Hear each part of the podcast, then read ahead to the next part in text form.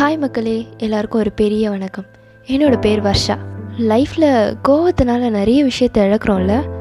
எவ்வளோ அன்பானவங்களாக இருந்தாலும் ரெண்டே ரெண்டு செகண்ட் ஜஸ்ட் ரெண்டே ரெண்டு செகண்டில் கோவத்தினால அவ்வளோ ஹர்ட் பண்ணிடுறோம்.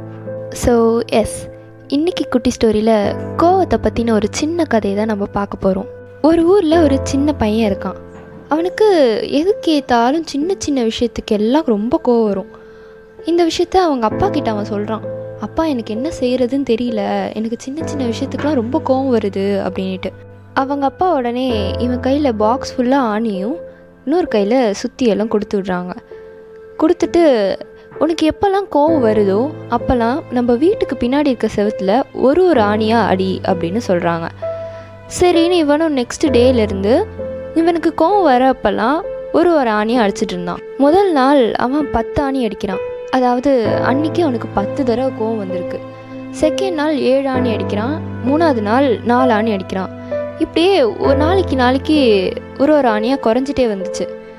லாஸ்ட்டாக ஒரு ஆணி அடிக்கிறப்போ சந்தோஷத்தோட அவங்க அப்பா கிட்ட போயிட்டு அப்பா நான் இது வரைக்கும் நாற்பத்தஞ்சு நாட்கள் ஆணி அடிச்சிருக்கேன். இன்னியோட லாஸ்ட்டாக ஒரே ஒரு ஆணி தான் அடிச்சிருக்கேன். இனிமேல் எனக்கு கோவமே வராதுப்பா அப்படின்னு சொல்கிறான் அவங்க அப்பா சரிப்பா இனிமேல் நான் சொல்கிறத செய். உனக்கு கோவம் வராத நாளெல்லாம் நம்ம வீட்டுக்கு பின்னாடி அடித்து வச்சுருக்கியே அந்த ஆணிகளெல்லாம் ஒன்று ஒன்றா பிடுங்கிடு.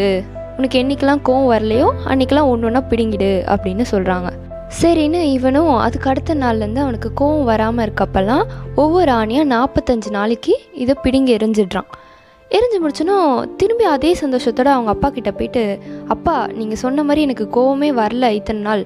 நான் அந்த நாற்பத்தஞ்சு நாட்கள் அடித்த ஆணிகளை ஒவ்வொன்றா எ எடுத்துட்டேன் ஒரு ஒரு நாளைக்கு அப்படின்னு சொல்கிறான் அவங்க அப்பா உடனே சரிப்பா உனக்கு கோவம் வர அன்னைக்கெலாம் ஒவ்வொரு ஆணையாக அடித்த இப்போது கோவம் வரலன்றதுனால ஒவ்வொரு ஆணையாக எடுத்துட்டேன் இப்போது அந்த செவத்தில் இருக்க ஓட்டையெல்லாம் என்ன பண்ண போகிற அப்படின்னு கேட்குறாரு கரெக்டான கேள்வி தானே நமக்கு கோவம் வர அப்போல்லாம் நம்ம கோவத்தை தணிச்சுக்கணும் அப்படின்ற ஒரே ஒரு ரீசனுக்காக ஆப்போசிட்டில் இருக்கவங்க என்ன பண்ணாங்க என்ன தப்பு எதனால் இப்படி பண்ணாங்க இதை பற்றி நம்ம யோசிக்கிறது இல்லை நமக்கு நம்ம கோவத்தை தணிச்சுக்கணும்.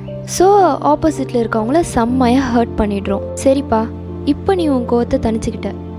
பின்னாடி அவங்கக்கிட்ட போய் பேசணும் அப்படின்னா நீங்கள் ஹர்ட் பண்ண வார்த்தைகள் நீங்கள் ஹர்ட் பண்ண விஷயங்கள் இதெல்லாம் அவங்ககிட்டேருந்து எப்படி நீங்கள் திரும்பி எடுத்துப்பீங்க? சொல்லலாம். ஈஸியாக நம்ம சாரி சொல்லிட்டு போகலாம் பட் நீங்கள் பேசின வார்த்தைகள் கண்டிப்பாக அவங்கள ஹர்ட் பண்ணிகிட்டே தான் இருக்கும். திரும்பி என்னைக்காவது ஒரு நாள் நீங்கள் பேசிடுவீங்களோன்ட்டு யோசிப்பாங்க. மோர் தென் தட் நம்ம கோவப்படுறது நமக்கும் ஒரு மென்டல் ஸ்ட்ரெஸ்ஸாக தான் மாறுது. ஸோ இனிமேல் கோவப்படுறதுக்கு முன்னாடி ஒரு just two second just only two second யோசிப்போமே சிந்தியுங்கள்.